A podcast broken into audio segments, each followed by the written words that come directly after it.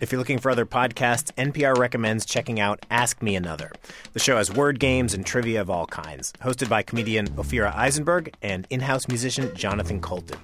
Find Ask Me Another on iTunes under podcasts. There's this idea that dates back at least to biblical times. The idea is that there should be a moment when debts are forgiven. It's called the Jubilee. You used to owe this money, now you don't. The way the Bible describes it, the Jubilee was a big deal. It was supposed to happen every 50 years or so. Apparently, a trumpet, a ram's horn was blown, and there would be this release from debt. In Deuteronomy, the Jubilee is described thusly Every creditor that lendeth unto his neighbor shall release it. He shall not exact it of his neighbor or of his brother, because it is called the Lord's release. The idea was that debt is something that can enslave you, and every so often it was best to just wipe the slate clean. The Jubilee has not gotten a lot of traction in the modern world. You may remember after the financial crisis, some of the Occupy Wall Street protesters were calling for a Jubilee. But basically, it ended there. Today on the show, we have a story about a country that is actually trying it, trying a Jubilee. Right now, it's Iceland. Did you give it away? Hello and welcome to Planet Money. I'm David Kestenbaum. What happens when you just wipe debt clean? Let's try to keep it in our family. I know you know desolation. Heiða Dora Jonsdottir got into debt the way most people do. She bought something she loved that she didn't have the money for a small wooden house in Reykjavik. I really liked the place because it had such a homey feel. I mean, the the floors were wooden and everything was kind of like old style. The the windows and it was quite cute somehow. You may remember Heiða from one of our earlier Iceland shows. She's got a little boy named Oscar. When I visited a few years ago, it was cold. She was bundling little Oscar up so that he could sleep outside in this big stroller. That's a thing people do in Iceland. You can just leave your kid outside and pop into a cafe. I met Heiða through our former intern Baldur Héðinsson, a tall guy who wore crazy sneakers, PhD in math, but also did some DJing at clubs. Like Heiða, he also took on a bunch of debt to buy his place an apartment downtown, not far from the old harbor. I asked him to walk out on the balcony and describe the view. There's a Domino's Pizza and, and there's a 7 Eleven kind of store. Does it have a view of a volcano? Uh, no, but there are like two little like uh, holes in between the big houses where I can see the ocean. And you know, if, if you follow things closely, you can even see a ship sailing into Reykjavik. Do you have an ocean view? I have an ocean view. Two people, two mortgages, two piles of debt. In any other country, they would be expected to pay that debt back. There would be no chance of a jubilee. But Iceland is this place that does everything a little differently. Everything is a little more intense there. You're up close to the Arctic Circle, but the island is volcanic, so there's all these lava fields. And economically, it's also an unusual place. For instance, when the financial crisis mess, whatever you want to call it, happened, it happened in a big way there. Three giant banks went under, almost took the entire economy with them. And something particularly horrifying happened to people's mortgages. In Iceland, a lot of people have these odd adjustable mortgages. They adjust with inflation. On a tiny island, inflation can be a problem, so that's how they deal with it. And when the financial crisis happened, there was a lot of inflation in Iceland. The amount people owed on their mortgages went through the roof. I asked Heiða to look up the numbers from what happened to hers. I haven't gone over these numbers at all because um, it's with other things depressing. it's not a good uh, idea to waste too much time always wallowing in it. Heiða kept getting these statements saying she owed more and more. And let me just be clear I don't mean that she just owed more that month. The total amount she owed to the bank went up by 30%. It's like if you borrowed $100,000 for your house, all of a sudden you owed 130,000. It's kind of like you are drowning. That's the feeling that you are trying to keep your head above water, but what's happening is that you are just going deeper under. After the crisis, inflation went back down in Iceland, so the mortgages didn't keep growing at that crazy rate. But people were stuck with much larger mortgages than they'd started with. It was this wound that just did not go away. And people did not forget about this. So in 2013, five years after the financial crisis, when Iceland's Progressive Party found itself with very low poll numbers, it proposed the Jubilee. Though it didn't call it that. They call They it, call uh, it the correctment. yeah, like the correction. The correction. Like there was something, you know, wrongly calculated and they need to correct it. yes, that's kind of how how they Or, frame yeah, it. or, or just putting it right. They want to put things right. That's how they frame it. Say it in Icelandic. Leiðréttingin. One more time. Uh, leiðréttingin. The Progressive Party was promising to go back and correct everyone's mortgages. Basically, forgive the additional debt that everyone had built up during the crisis, during those two years, 2008 and 2009. It's a beautiful idea that you could go back in time and try to undo this one very painful part of the financial crisis, make it like it had never happened.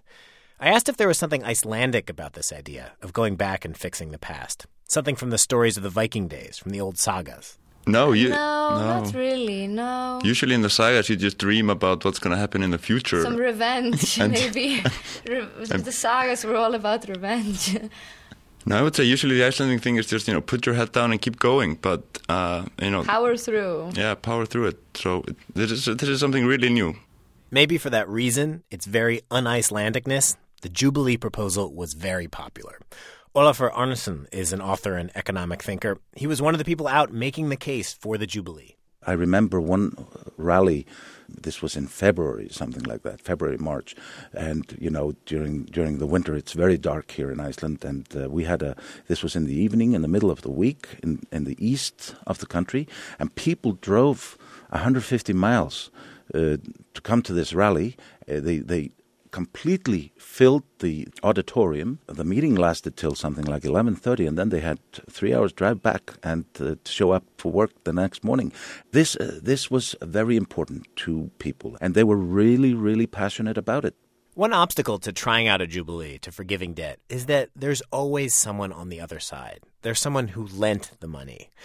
But there was a plan to make even this part feel painless. The money to pay for the Jubilee would come from a tax on those three dead Icelandic banks, banks that many people in Iceland blame for their financial crisis. Today, most of what remains of the banks is owned by hedge funds and foreign investors. So it would be money coming from hedge funds and foreign investors going to pay off the debts of ordinary people like Baldur and Heiða. When Olafur was out making the case at those political rallies, he told people this was the right thing to do. Uh, it's a recognition. It's a recognition. It's a moral recognition that things happened here that were beyond the control of norm of the average people, and uh, the government is showing an effort to recognize that. The Jubilee became the focus of the entire election. The Progressive Party ran on it and won.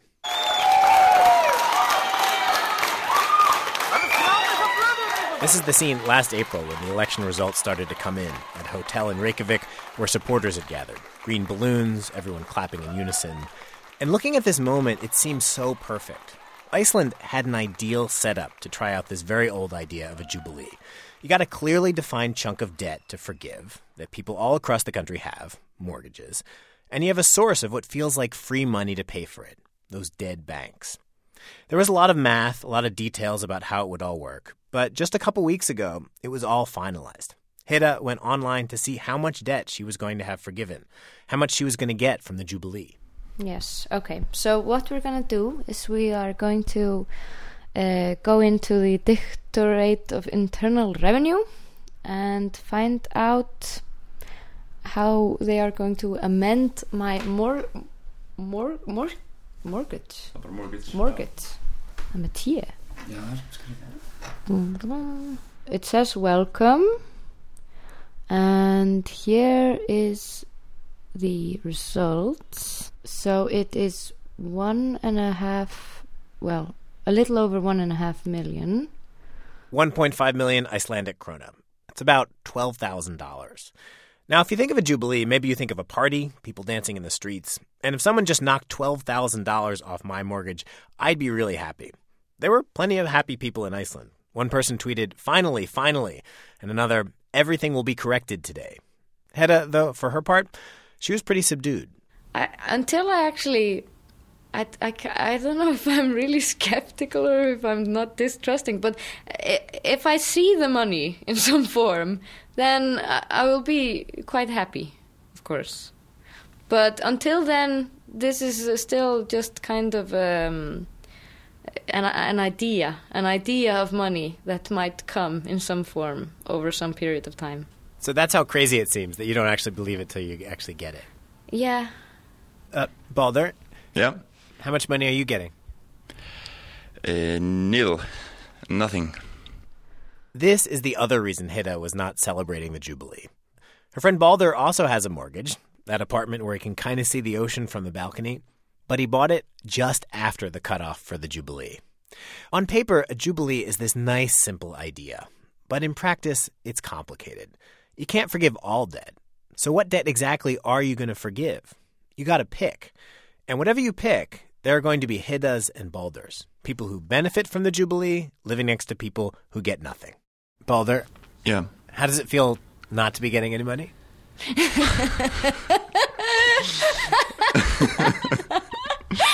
Uh, it doesn't feel great uh, not getting uh, any money. Uh, I mean, I had a student loan during that period, and that went up like crazy. Uh, and they're not. Uh, I, I don't see why they if, if they're doing this for mortgages, why don't they do this for for students lo- student loans as well? So I mean, I'm I'm I'm happy for Heda that she's getting it, but the the overall thing it, it feels very unfair. The Jubilee leaves out people like Baldur, and people who arguably need help the most. People who didn't have enough money to buy a house. They were hurt by the financial crisis, but they're not getting anything here. That's the way this Jubilee works. If you didn't have a mortgage, you don't get anything. The Icelandic media have run stories about some of the weird consequences of the Jubilee. There's one guy who sold his house for more money than he bought it. He made money on his house, but he's still going to be getting a check from the Jubilee. He says he doesn't need it. Some people have said they're going to give their money to charity. I talked to Gylfi Magnusson. He's an economist at the University of Iceland. He's got a mortgage and five kids, but he thinks the Jubilee is a bad idea. The money for the Jubilee may feel like free money, he says, but it's not. Sure, it's coming from a tax the government levied on those dead banks, but he says you should think of that money just as government revenue money the government has from taxes that it can spend on whatever it wants. It doesn't have to be a Jubilee. Could spend it on education or healthcare, something that would help a broader number of people. You can't use government resources to put everybody uh, back at pre-crisis, uh, you know, income and, and wealth. Uh, you have to be much more selective on how you use government funds because you uh, there are many uh, you know good need good uses for government funds and uh, you can't squander them. Are you getting any money from the Jubilee? Um, yes, I, I, I will. Can I ask how much? Uh, well, uh, the household, so that would include me and my wife, will be getting a bit over two million kroner, so that's about twenty thousand dollars. What are you going to do with the money? Well, uh, since it's not actually funds that you receive, but it's just a reduction of, of debt, so basically we don't do anything, we just owe less. You're not going to donate it to charity or something. I'm not saying you should. I'm just asking. No, uh, I have five children, so uh, I, I have to be frugal, even if uh, I fundamentally or psych- philosophically I'm not happy with this. Is there some part of you that's happy to get the money? Not really. I, it, it's, uh, Come on, it's a lot of money. uh, well, yeah, I, I guess it is, and and um, uh, maybe some part is happy. I don't know. Uh, I haven't thought about it in, in those terms uh, since I, I really am not happy with the program itself. If you're wondering if the Jubilee might stimulate the overall economy, help the Icelandic economy grow, both Gylfi and Olafur, the guy out making the case for the Jubilee, said it's not much of a stimulus. People's overall mortgages are getting reduced, the total amount they owe is going down. But when you look at the effect on monthly payments, it's not so big. Gylfi figures his monthly payments are going to go down by about 80 bucks a month. I think when people talk about a jubilee, this biblical idea of wiping the slate clean, they imagine that all the troubles disappear with the debt. But it's not a magic solution. Once you get over the thrill of the idea, you realize a jubilee is just a government policy. Some people think it's good, some people think it's bad, and on a tiny island like Iceland, it's something to have a strong opinion about and to argue about. Heiða is both happy and not happy about the jubilee. She's happy for the extra money. She's a single mom these days. But she's thought about this, and Baldur has thought about it. And they've both come down on the side of thinking that the Jubilee is just a bad idea. it's I think on a personal level, like if you look at each individual case, it's it's in many cases great that people get money, but but it, I don't know. It feels like you know they're doing some justice, but just the injustice is is more than the justice that they're doing. The whole thing is is not not cool. Is there something silly about the idea of, of thinking we can go back and fix something like this?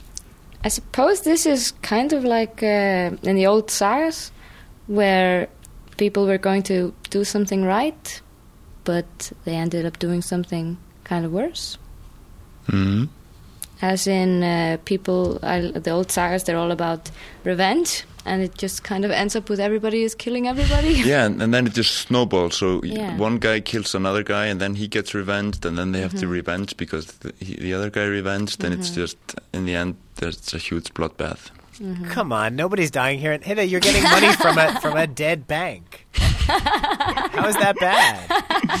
But but David, come on, look at uh, it, it's also uh, okay. It's nice to go back and correct things and and uh, make everything. Uh, you know, nice. But if the government were, were always coming in and fixing my bad mistakes, I mean, I, I bought a car that turned out to be crap, and I spent a lot of money on it, and I'm not getting any of that money back. I mean, I just I'm gonna learn. I'm not gonna buy a crappy car again. But I, I don't deserve that to be corrected in any way. I mean, it it's not the government's job to you know come in and correct things.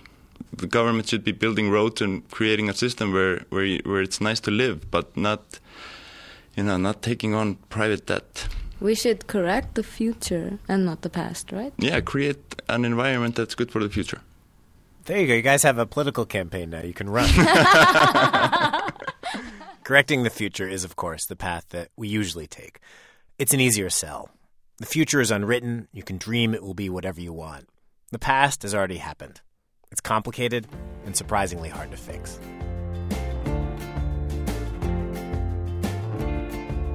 Oh, one more thing. We're going to end with a song that Heiða just recorded. She's a musician. It's actually the first song she's recorded, and it did really well. It got played a bunch on the radio. Heiða, do you want to sing something? Ah ha ha ha! Not really, but if you want to play like a piece of my song, that would be super cool. Just No sing a line. Uh, what do you want me to sing? The chorus? Yeah, sing the chorus. Yeah, how's the chorus go? I got your back, babe. I got your back, babe. I got your back. I got your back. I got your back, babe. I got your back, baby. We'll put up a link to the video that goes with this song. It's really quite pretty. You to see what Iceland looks like. Do make sure you watch to the very end. Our show today was produced by Phia Bennin. Thanks, Phia. We'd love to hear what you think of today's show. You can send us email planetmoney at npr.org. And if you're looking for other podcasts, NPR recommends checking out Ask Me Another. You can find it on iTunes, Stitcher, or wherever you get your podcasts.